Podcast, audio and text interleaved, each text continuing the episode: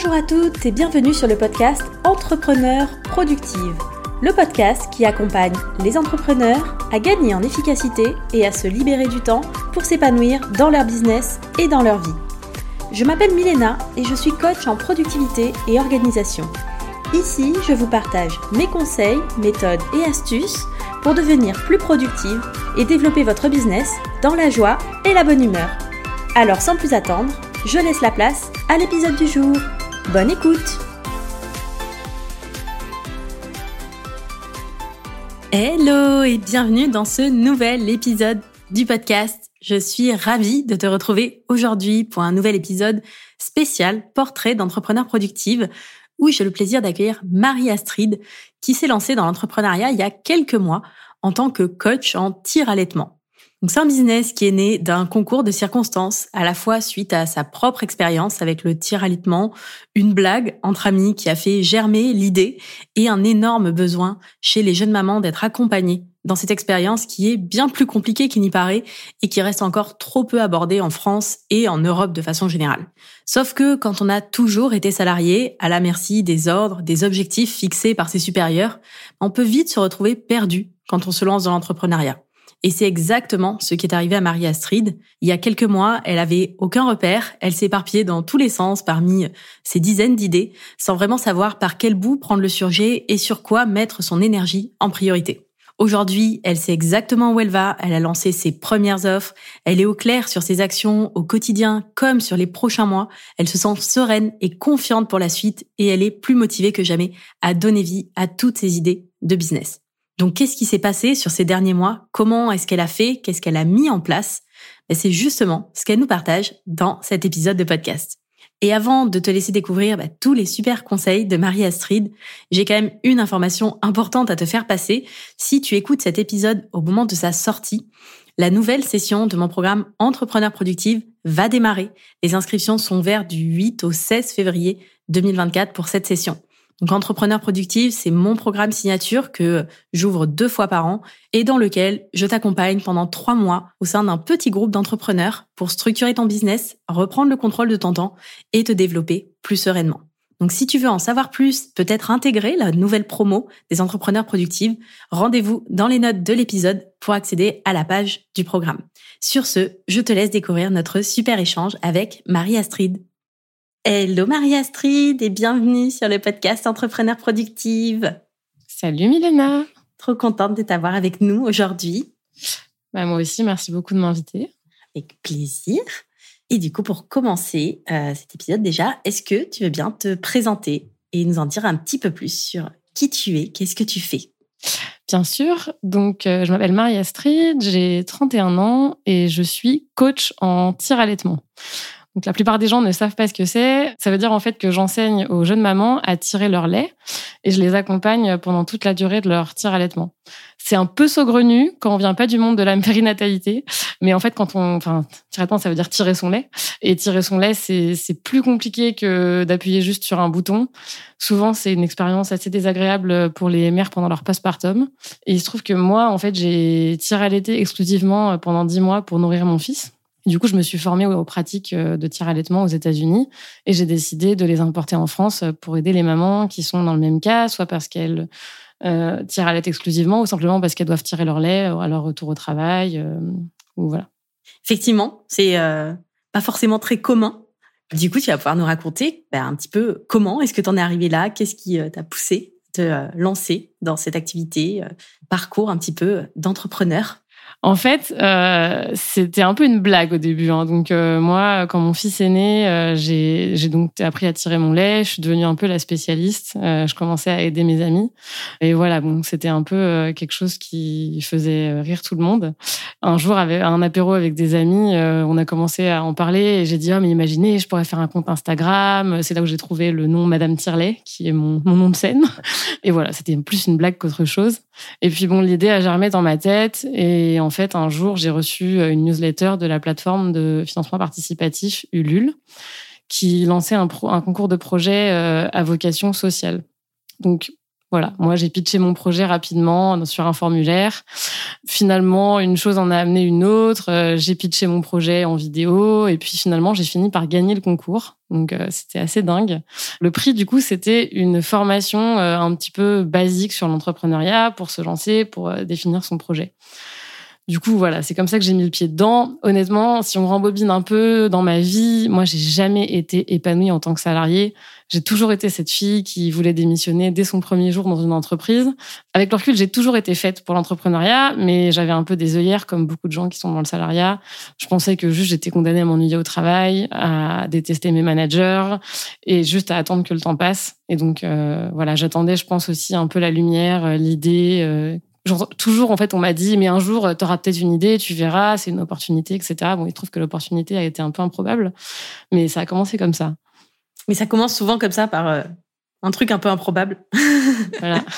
Et ouais, c'est ouf parce que, enfin, tu vois, je me reconnais aussi un peu dans ce que tu dis, dans le sens où après, je dirais pas que j'étais vraiment, euh, j'ai voulu démissionner forcément euh, dès mes premiers jours euh, en tant que salarié, mais par contre, enfin, je me dis, tu vois, j'ai jamais pensé à l'entrepreneuriat. Enfin, pour moi, ça me paraissait un truc complètement inaccessible. Enfin, c'est pas quelque chose qu'on m'a forcément présenté comme option.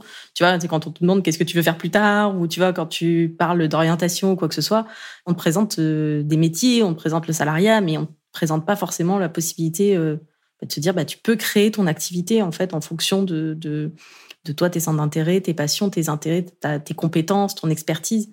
Euh, et, c'est dommage parce que je pense qu'il y a plein de personnes à qui ça peut correspondre et qui, en fait, vont jamais s'en rendre compte que toi, tu as eu cette opportunité-là et c'est trop bien.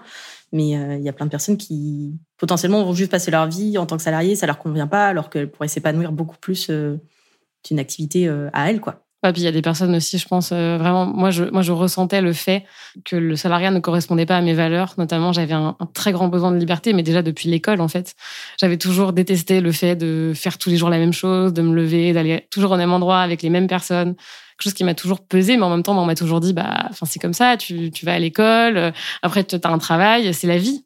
Sauf qu'en fait, on n'est pas obligé de subir ça. Et, et ça, ça quand même, le jour où je m'en suis rendu compte et que je pouvais à la fois avoir une activité rémunérée, ne pas être euh, au RSA et avoir la capacité de choisir ce que je faisais de mes journées, ça c'était quand même pour moi euh, un peu la grande révélation.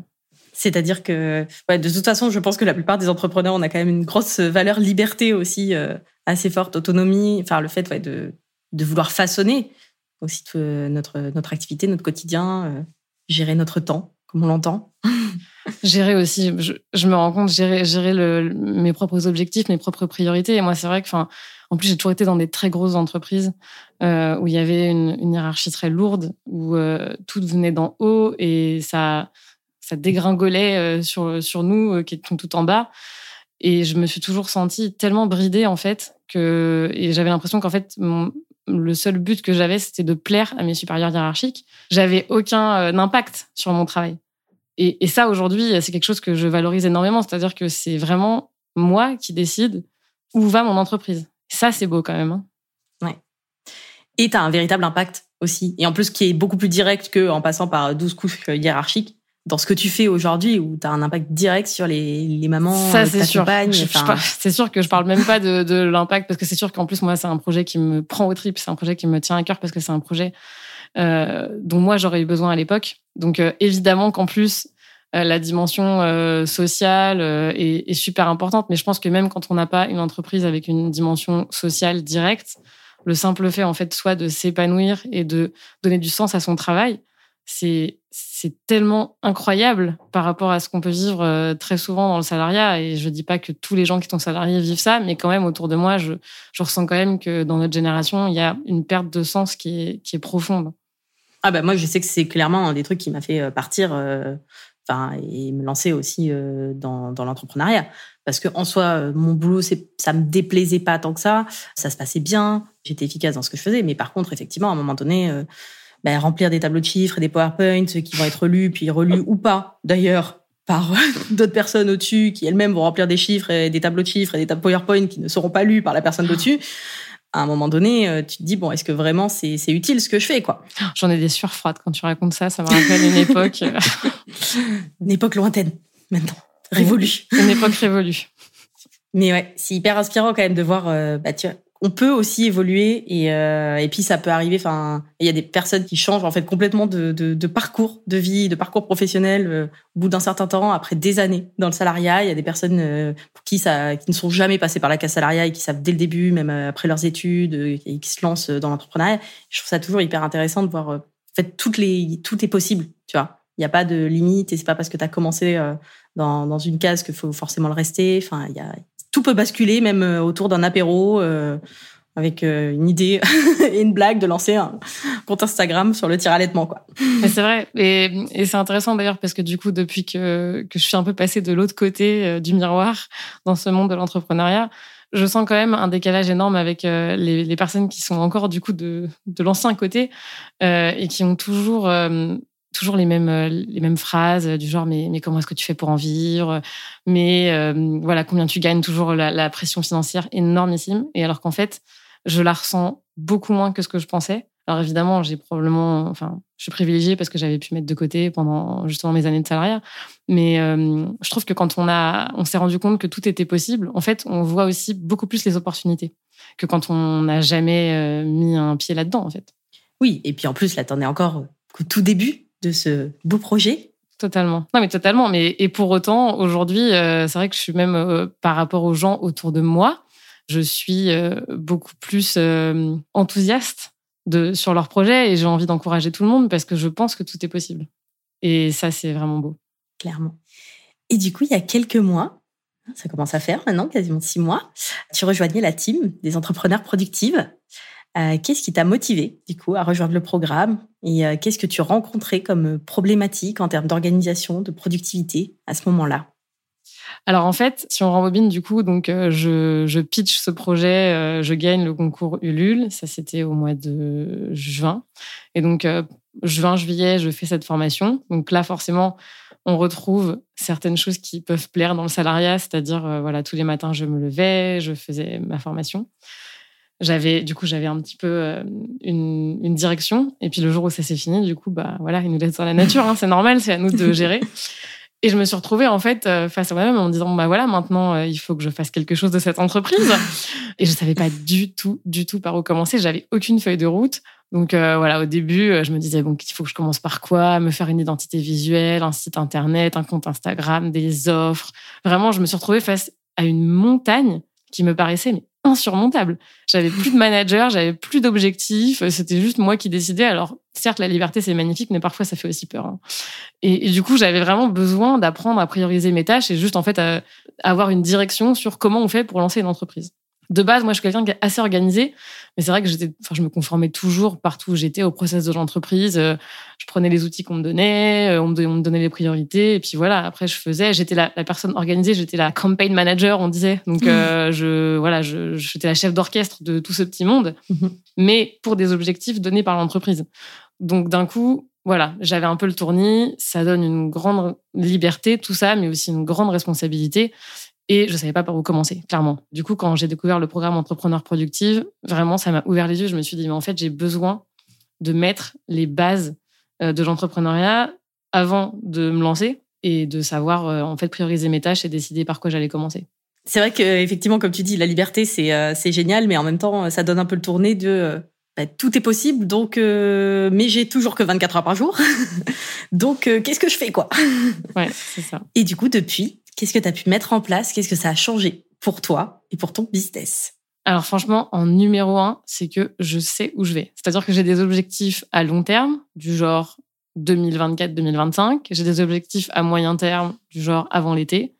Et j'ai des trucs, des objectifs à court terme, euh, par exemple la semaine prochaine. Et en fait, chacun, ces objectifs s'imbriquent l'un dans l'autre.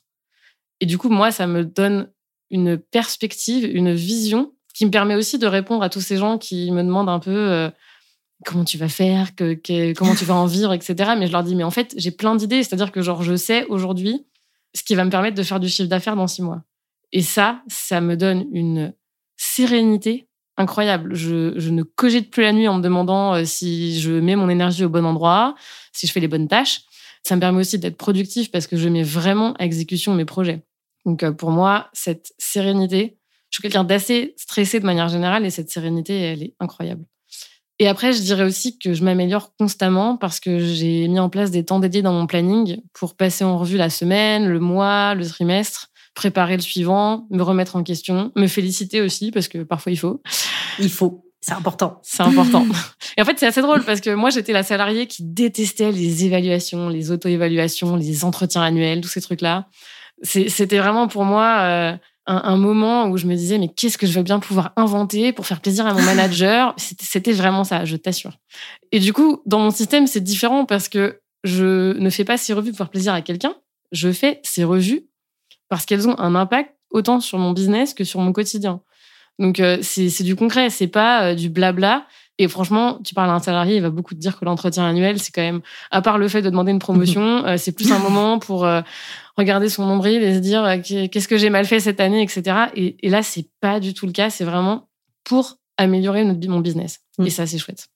Vraiment, ça, ça change beaucoup de choses les revues, euh, la mise en place des, des, des process de revues, c'est clair que, bah, comme tu dis, c'est effectivement le, le truc, c'est pas juste de se regarder le nombril et de dire ok ça j'ai ça c'est je l'ai fait c'est bien euh, bravo moi ça je l'ai pas fait c'est pas bien euh, euh je vais m'auto-flageller. C'est de se dire ok ça je ça ça a pas fonctionné comme je voulais bon bah du coup qu'est-ce que je peux améliorer pour la pour la semaine suivante, pour le mois suivant, pour le trimestre suivant? Et c'est ça qui est hyper intéressant justement. C'est dire bon bah du coup ça j'ai testé, bon c'est finalement ça marche pas du tout pour moi. On va la semaine prochaine on teste autre chose quoi. Et totalement et, et c'est des moments vraiment euh, je, je suis impatiente de ces moments. C'est des moments là, par exemple, euh, on est jeudi, demain c'est vendredi, je vais faire ma revue hebdomadaire, je suis hyper contente. Et la semaine prochaine, on est au mois de février et je vais faire ma revue du mois de janvier et j'ai hâte. Et je marque déjà des petits trucs en me disant ça, il faudra que j'y pense. C'est, je pensais pas être cette personne et je le suis. Donc vous pouvez tous l'être. Mais ça, c'est trop drôle parce que vraiment, je pense que les, euh, le système des revues, c'est un truc où euh, dans le programme, euh, vous êtes plein euh, au moment où on en parle ou quoi, ou même des fois quand j'en parle dans des contenus, on me dit ah non mais ça c'est pas mon truc, c'est pas bon, je vais tester mais euh, pas convaincu quoi. Et après vous devenez fan et en mode genre mais c'est trop bien, mais pourquoi je l'ai pas fait avant? Mais en fait j'ai trop, j'ai trop hâte et j'adore etc. Et j'adore le switch que je vois là-dessus, c'est vraiment à tester. je sais pas comment les gens font pour ne pour ne pas avoir de revue parce que je me dis il y a vraiment aussi on a tendance à vachement oublier ce qui se passe. Mm, oui. Et, et, du coup, même, même en une semaine, hein, franchement, euh, quand on est vendredi, euh, moi j'ai beaucoup plus, je me rappelle beaucoup mieux de ce qui s'est passé jeudi que lundi. Donc euh, c'est hyper intéressant aussi grâce au système Notion de entrepreneur productive d'avoir automatiquement en fait ma semaine, toutes les tâches que j'ai fait pendant ma semaine, je les vois directement. Donc je sais ce que j'ai fait toute la semaine, je sais où est-ce que j'ai mis mon énergie et du coup je peux même célébrer des trucs qui sont arrivés lundi parce que sinon je pense que je les aurais oubliés. ouais. Bah oui, mais le cerveau, il est pas fait pour euh, stocker euh, l'information, il est pas bon là-dessus. C'est pour ça qu'on utilise Notion. c'est vrai. Et du coup, aujourd'hui, comment est-ce que tu te sens par rapport à ta productivité, par rapport à ton organisation? Est-ce qu'il y a un domaine en particulier où tu vois vraiment euh, la différence? Franchement, déjà, je me sens hyper sereine. C'est-à-dire que pour moi, la différence se fait sur ma capacité à savoir ce qui m'attend. C'est très important pour moi, c'est peut-être personnel, mais de me d'aller me coucher en sachant ce que je vais faire le lendemain, euh, de, partir le vendredi en sachant ce qui m'attend la semaine suivante et même de manière générale de pouvoir expliquer euh, quand je parle de mon business euh, ce que je vais faire dans deux mois, dans trois mois, dans six mois. Ça, c'est quelque chose qui m'apporte énormément de sérénité. C'est vraiment la vision globale de tous les projets que je veux développer. Donc au niveau global, mais aussi au niveau plus précis, le fait d'avoir la vision des tâches que je vais accomplir jour par jour sur trois, quatre semaines, pour moi, ça me donne aussi une sérénité d'organiser ma vie qui, que j'avais jamais eu avant, qui d'ailleurs n'est pas liée que l'entrepreneuriat, parce qu'en fait, euh, maintenant, euh, c'est toute ma vie qui est organisée, que ce soit le pro, le perso, et ça m'aide vraiment à ne pas me, noyer. Du coup, j'ai, enfin, j'ai aussi pris conscience euh, des, suite au programme des, des domaines sur lesquels je dois m'améliorer. Par exemple, je sais que j'ai une capacité de concentration très faible. Je suis une personne qui est très addicte aux réseaux sociaux. Je le savais, mais probablement que maintenant j'en ai encore plus conscience. Je sais que j'ai un environnement de travail qui est pas terrible. Donc c'est des choses que qui vont pas se régler en un jour, mais au moins maintenant j'ai pris conscience de ça. Oui, et de toute façon c'est la première étape pour améliorer euh, n'importe quoi. C'est déjà de prendre conscience, savoir les euh, par où, et puis après bah, y aller petit pas par petit pas. La concentration c'est quelque chose qui se travaille, et c'est vrai que ça se fait pas du jour au lendemain mais ça se, mais ça se travaille, ça se muscle, la concentration. Et puis, euh, bon, l'environnement de travail, ça, après, il y a des choses qu'on peut optimiser euh, ou pas. il y a des choses. Bon, il y a aussi le fait que t'es maman et que un petit qui est pas très grand et qui est forcément pas très autonome non plus. Et bon, ça. Ah bah, c'est sûr que quand on voit ce que c'est dans la théorie un environnement de travail idéal, c'est très très loin de l'environnement de travail d'une maman qui a un enfant de un an. Ça, c'est sûr que c'est pas pareil.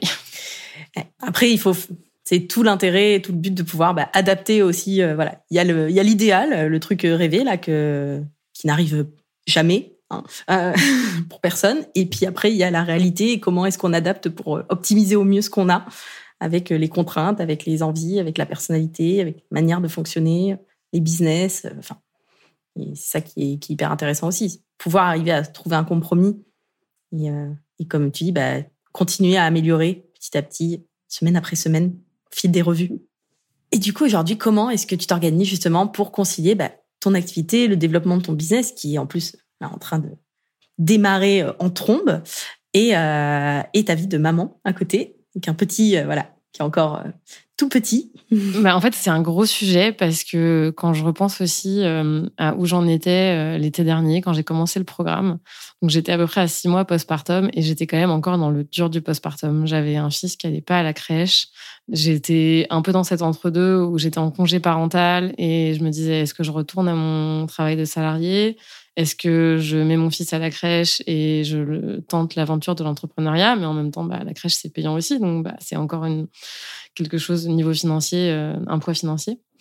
Et, ça a été difficile hein, parce que en plus quand on n'est pas habitué à être entrepreneur euh, avant de devenir maman, d'un coup euh, j'ai eu l'impression que ma vie, mes journées n'étaient plus du tout assez longue. Autant j'avais l'impression de m'ennuyer pas mal quand j'étais salariée. Euh, en plus, il y a eu le Covid, etc. Enfin, ça a été quand même des années où j'ai un peu l'impression de, tourner en rond. Autant d'un coup, quand on a un bébé de moins d'un an et qu'on lance une, activité professionnelle en entrepreneuriat, euh, ça devient très compliqué.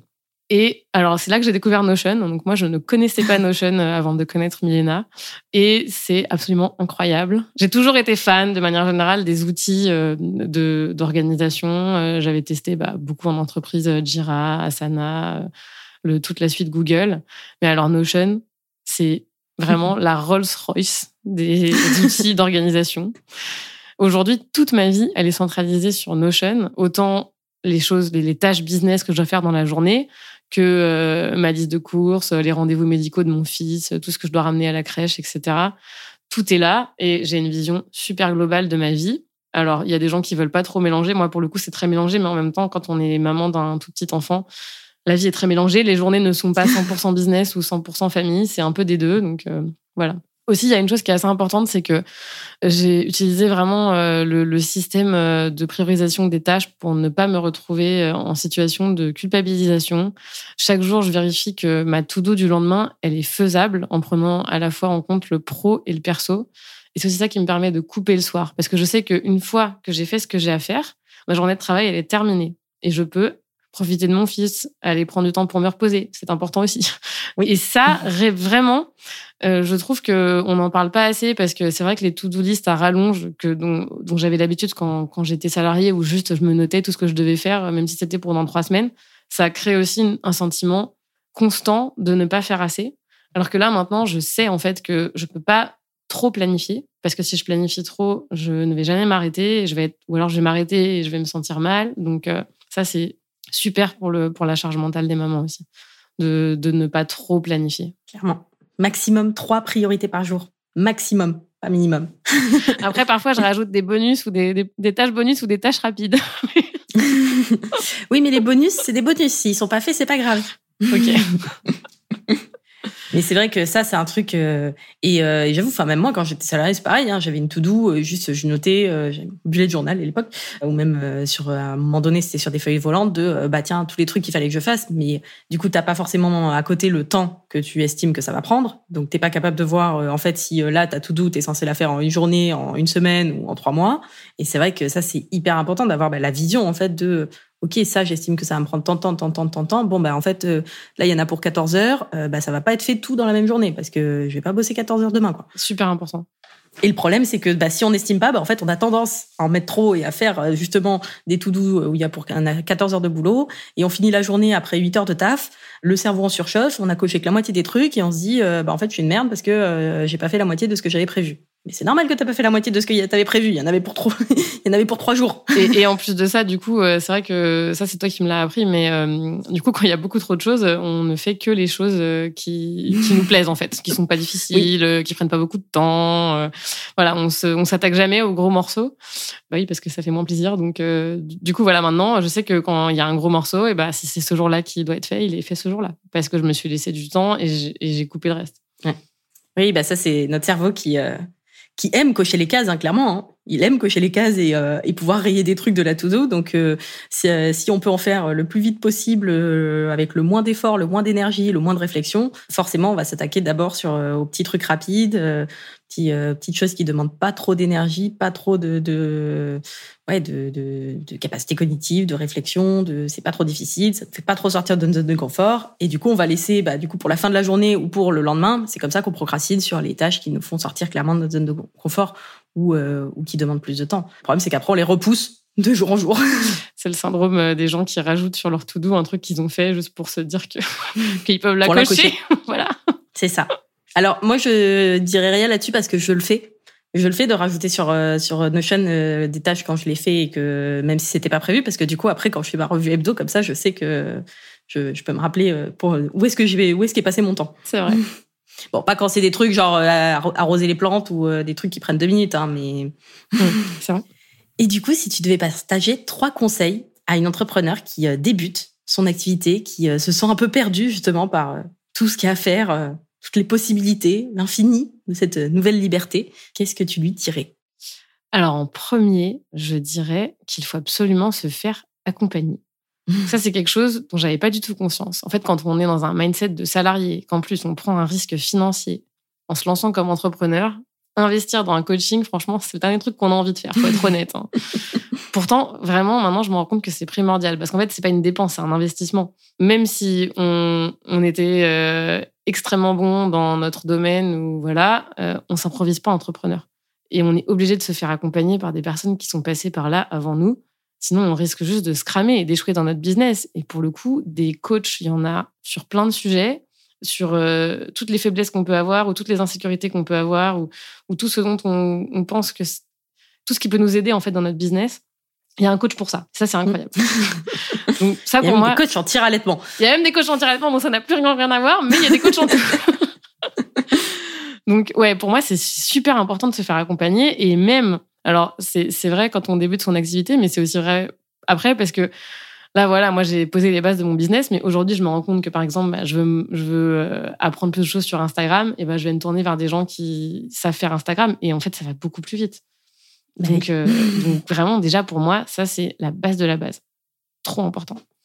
Après, je dirais aussi qu'il faut avoir des priorités claires et ne pas être trop ambitieux. Moi, l'impression que ça me donne, c'est que quand on imagine le business de ses rêves avant de se lancer, on a des tas d'idées on n'a pas vraiment conscience des coûts que ça engendre. Parce qu'en plus, encore une fois, quand on vient du monde du salariat, on n'a pas conscience de, ce que c'est les charges sociales, euh, de tout ça, c'est, ça nous paraît un peu flou. On envisage des choses, on imagine des choses qui sont vraiment en dehors de la réalité, que ce soit d'ailleurs au niveau financier, mais aussi au niveau de son énergie, hein, parce qu'on n'a pas forcément conscience de tout ce qu'il faut faire quand on est entrepreneur. Donc pour moi, faire un travail de priorisation de ces projets en fonction euh, des coûts, de l'impact de chacun de ces, de chacun de ces projets, c'est indispensable pour euh, ne pas s'éparpiller et ne pas baisser les bras. Je pense que ça fait partie euh, des, choses qui, qui peuvent directement laisser un entrepreneur au pied du mur au début. Et en trois, j'ai envie de dire un truc en anglais, parce que je ne sais pas comment le dire en français. J'ai envie de dire trust the process. Alors en français, ce serait un peu genre faire confiance au process, mais bon, ça ne veut pas dire grand chose. Pour moi, en fait, ça veut dire quand même avoir confiance que ça va bien se passer. Donc, clairement, pour moi, il n'y a pas besoin de connaître la moindre étape de, son projet pour se lancer. Parce qu'en fait, dès qu'on fait un petit pas, et eh ben, mine de rien, les choses ont une façon de se, d'aboutir par elles-mêmes. Parce que on se forme, on approfondit, on comprend, on prend du recul. Et en fait, petit à petit, ça nous paraît plus clair et on est capable d'avancer comme ça. Donc, faut pas se laisser déborder par l'idée que on ne sait pas tout faire. Parce qu'en fait, c'est juste qu'il faut prendre les choses petit à petit. Il y a des gens qui qui sont pas forcément euh, que ça dérange pas, mais moi c'est vrai que j'étais un peu ce qu'on appelait une une précrastinatrice, donc un peu l'inverse de la procrastinatrice. Moi j'avais tendance à tout vouloir faire très très vite, J'avais tendance à être euh, cette personne qui, qui disait non, mais là, il faut que je le fasse, il faut que je le fasse, sinon ça va pas aller, ça va pas aller. Et du coup, en fait, c'est difficile parce que quand on sait pas ce qu'il faut faire, euh, on se retrouve facilement face à un mur. En fait, non, il faut prendre les choses avec calme et voilà, avec calme. Parce que moi, moi, j'étais pas quelqu'un qui était calme. Moi, j'étais pas quelqu'un de calme, j'étais quelqu'un de une pile électrique. Et voilà, du coup, euh, important pour moi de d'avoir confiance. Clairement. Et c'est vrai que et ça, c'est bah toute façon, le, le, concept de la méthode des petits pas et le fait de, de toute façon, on ne saura jamais toutes les étapes. Et en plus, quand tu te lances dans un projet entrepreneurial, n'importe quel projet ou objectif qui soit quelque chose qui est euh, bah, en dehors de ta zone de confort, qui est quelque chose que tu n'as jamais fait, bah, du coup, forcément, tu l'as jamais fait. Donc, tu ne peux pas connaître toutes les étapes pour arriver jusqu'au bout. Et, mais en même temps, t'as pas besoin de connaître toutes les étapes. Si tu, en fait, il te suffit de connaître les premières étapes et t'avances, en fait, petit à petit. Quand tu montes un escalier, t'as pas besoin de voir la dernière marche pour être capable de commencer à monter l'escalier. C'est tu les marches, tu les regardes et tu les montes une par une en fait. Mmh. Donc euh, c'est clairement ça. Et, euh, et ouais, mais même par rapport à ce que tu dis sur ouais, le fait de ne pas être trop euh, trop ambitieux aussi par rapport euh, entre nos idées et la réalité, euh, il y a une, une phrase que j'aime beaucoup, je crois que c'est Romain Collignon qui l'avait j'avais entendu dire, c'est il n'y a pas d'objectif trop ambitieux, il y a que des deadlines trop ambitieuses. Et c'est vrai, c'est-à-dire qu'il y a plein de choses qui sont possibles, mais après c'est euh, la temporalité le problème. C'est qu'effectivement on peut pas tout faire d'un coup, on peut pas tout lancer en même temps. Comme tu dis, quand on se lance dans l'entrepreneuriat, en plus il y a plein de choses que bah, on n'a pas forcément conscience du temps que ça va nous prendre, de faire la compta, la déclaration à l'URSSAF, euh, euh éditer les factures, euh, le répondre à des messages, répondre à des clients, faire des stories sur Instagram. Enfin, il y a plein de trucs qu'on découvre et qui prennent aussi du temps. Et du coup, bah forcément, on n'est pas à 100% tout le temps en train de euh, en train d'avancer sur des projets et puis bah contrairement au salariat aussi où bah généralement un cadre horaire assez précis et puis bah globalement que tu sois productif ou pas, tu es payé au nombre d'heures que tu fais et euh, ça s'arrête là. Autant quand tu es entrepreneur, bah en fait, il y a des jours où tu vas avancer euh, mieux que d'autres, il y a des jours où bah tu vas être complètement down et en fait ça sert à rien d'essayer de te lancer dans des gros projets parce que ça ça avance pas quoi. Il y a des heures aussi où c'est plus propice que d'autres, suivant les personnes, à se concentrer, à être créatif, etc. Bon, ça, on le voit dans le programme, toute la partie euh, gestion aussi de l'énergie. Mais, euh, mais c'est vrai que c'est hyper important d'arriver à, hein, comme tu dis, à avoir euh, commencé par des priorités claires, voir qu'est-ce qui est essentiel et pas s'éparpiller non plus dans 50 000 idées. Un business, ça prend du temps aussi à, à se développer et à arriver à. Puis bon, arriver à l'idée qu'on s'en fait au moment où on démarre, il y a l'idée qu'on s'en fait au moment où on démarre, puis après au fur et à mesure, on a toujours des nouvelles idées de toute façon. Donc euh, c'est en constante évolution et c'est ça qui est quand même chouette. Oui, ça évolue constamment. C'est sûr que entre la, toute première idée autour de l'apéro et euh, ce qui est aujourd'hui mon business et là où je veux l'emmener dans un an, ça n'a rien à voir. Mais mm. Et dans un an, tu auras encore d'autres idées pour euh, l'amener encore. et Et c'est ça qui est génial, d'ailleurs. C'est ça qui est hyper intéressant avec l'entrepreneuriat. Justement, c'est le fait de pouvoir constamment évoluer, apprendre, découvrir des nouvelles choses, s'améliorer, sortir des nouveaux produits, des nouvelles offres ou euh, améliorer nos, méthodes, euh, manière d'apporter de, la valeur et d'accompagner nos clients. C'est ça qui est, qui est hyper intéressant, qui fait qu'on s'ennuie pas. Merci pour tous ces conseils, tous ces partages. Et on arrive du coup sur la fin de l'épisode. Est-ce que tu veux bien nous partager ce qui serait pour toi le meilleur conseil en termes de productivité que euh, tu aies reçu, que tu aies lu, que tu as entendu? En fait, ça peut être bah, n'importe quel conseil, astuce qui euh, toutes les entrepreneurs devraient appliquer d'après toi. Alors, je ne sais pas si c'est euh, un conseil, c'est plus quelque chose qui m'a ouvert les yeux, et qui, je pense, après, on l'interprète comme on veut sur sa façon de, le mettre en application. Moi, il y a un truc que je ressentais déjà un petit peu quand j'étais salariée et sur lequel j'ai vraiment ouvert les yeux avec le programme c'est que si je procrastine, c'est presque toujours parce que la tâche que je dois réaliser, elle n'est pas vraiment claire pour moi. Donc en fait, la première étape avant de planifier une tâche quand c'est une tâche que je ne maîtrise pas, c'est d'abord de me planifier en premier un temps de réflexion ou un temps de formation sur cette tâche qui me permet, une fois que j'ai compris ce que je dois faire, de que cette tâche soit plus à ma portée. Et, et à partir de là, je peux la faire. Parce que sinon, je vais toujours trouver une excuse pour ne pas la faire. Et en fait, c'est simplement par, euh, par manque de maîtrise, parce que je sais que je vais me retrouver face à une feuille blanche et que je ne saurais pas quoi faire. Donc, je pense que c'est important d'avoir conscience de, ça, de, quand on, de ses faiblesses, de quand on ne sait pas faire quelque chose, euh, et de se planifier un temps de formation avant, de pas se dire, OK, là, je dis, je vais faire ça, alors qu'en fait, on ne sait pas le faire, parce qu'on n'y arrivera pas. Carrément. Mais de toute façon, la procrastination, bah, la cause numéro un, c'est la, la peur, enfin, la peur, le manque de clarté Enfin, du coup, ça crée de la peur parce qu'on commence, on n'est pas au clair sur comment faire la chose. Bah, du coup, notre cerveau, il est en mode, euh, ah, moi, je sais pas, donc je veux pas faire. Je vais faire autre chose. Tiens, je vais aller faire euh, la vaisselle. Euh, oui, ça, je sais faire. faire la vaisselle, ça a l'air vachement plus cool, en fait. Ouais. Mais ouais, du coup, elle se former ou même décomposer en se disant bon, ok, ce truc-là qui me paraît très gros, c'est quoi la toute première étape que je peux faire, le premier petit pas? Bah, ça peut être effectivement, bah, tiens, regarder une vidéo euh, sur YouTube qui va m'expliquer comment euh, comment est-ce qu'on fait ça, quoi. Ou prendre le temps de décomposer. Parfois, pour moi, c'est juste en fait prendre le temps de me poser face à ma feuille et justement de dire ok, là, je ne sais pas forcément comment est-ce que je peux faire, mais comment est-ce que je peux décomposer cette tâche? Pour qu'elle ait l'air euh, moins euh, impressionnante. Donc euh, parfois ça va juste être ok si je dois préparer un atelier et je me dis bon il va falloir que je prépare des slides etc. D'abord de quoi je vais parler? Donc je vais me prendre ma feuille, je vais me prendre Notion et puis je vais commencer à faire un plan comme on faisait à l'école. ok je vais parler un peu de ci un peu de ça. Puis après en fait au final et c'est ce que je disais dans Trust the Process. Parfois ça a l'air énorme mais en fait une fois qu'on a commencé à mettre sur le papier ce qui enfin les idées qu'on a d'un coup les choses prennent vie par elles-mêmes. Mais il faut accepter qu'il y a peut-être un temps où ça va pas être juste, euh, ok, bon, bah là, je vais faire mes slides. Bah, en fait, peut-être que ça va pas être si facile que ça parce que tu, tu sais pas vraiment ce que tu vas mettre dessus. c'est clair. Bah oui, hein. mais c'est sûr que, bah, de toute façon, euh, décomposer euh, au minimum, enfin, ouais, sur les plus petites étapes possibles, notamment quand tu sens qu'il y a un blocage, un inconfort, un truc qui fait que tu procrastines et tout, c'est c'est toujours c'est toujours hyper intéressant et ça permet de comme tu dis, de, dédramatiser un peu le truc et de faire en sorte que euh, bah, tout de suite, bah, la tâche, elle est beaucoup plus à ta portée. Quoi. Et là, forcément, ça fait... Parce qu'en fait, quand on est entrepreneur, euh, il va toujours y avoir des, tâches, des, choses qu'on va avoir moins envie de faire. Euh, ou sur lesquelles on sera moins à l'aise parce que c'est le propre de l'entrepreneuriat, c'est qu'en fait on, touche à tout. C'est pas comme quand on est employé dans, une grande entreprise où du coup on a un, poste hyper spécifique. Là, je veux dire oui, bah, du coup je me retrouve à, faire des trucs avec l'URSSAF et ça me paraît euh, surréaliste.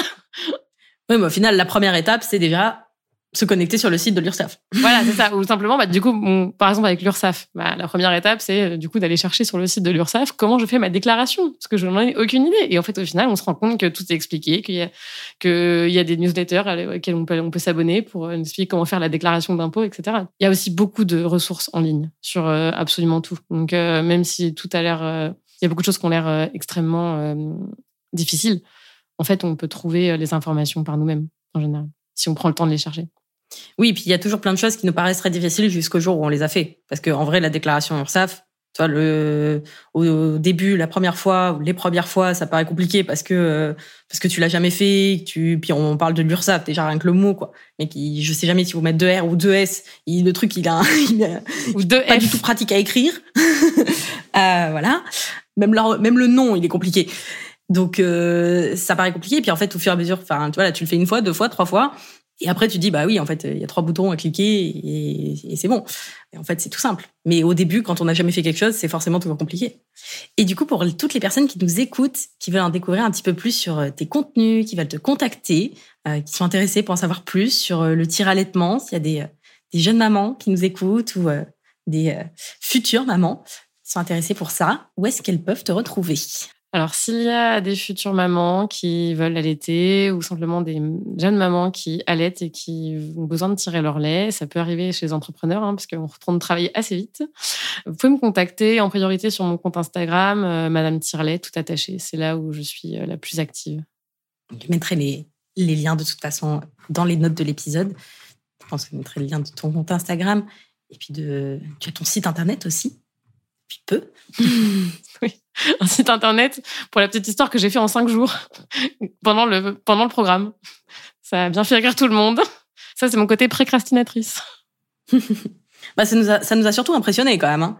Parce que tu es passé d'une semaine à euh, en mode euh, il faut que je fasse mon site internet, tout ça, je sais pas trop par où euh, par où m'y prendre, ça va être hyper long et compagnie. Et le coaching de la semaine d'après, tu as dit bon bah c'est bon, mon site internet est en ligne quand même. c'est vrai. True story. Écoute, merci beaucoup pour euh, tout ce que tu nous as partagé, pour euh, tous tes conseils. Et bravo, encore à toi, pour tout ce que tu as mis en place là sur euh, les six derniers mois, même pas, en vrai. on a commencé, commencé mi-septembre hein, quand même le, programme. Donc là, au moment où on enregistre cet épisode, on fin janvier. Ça fait euh, coup, ouais, 5-6 mois à peine. Et passer de j'ai un projet, je sais pas trop ce que j'en fais, à aujourd'hui, ça commence à, à décoller. Et plein de, plein de choses encore, plein de beaux projets à venir pour aider un maximum de femmes à mieux vivre l'allaitement, le tir-allaitement. Je pense qu'il y a du boulot. Oui, il y a du boulot.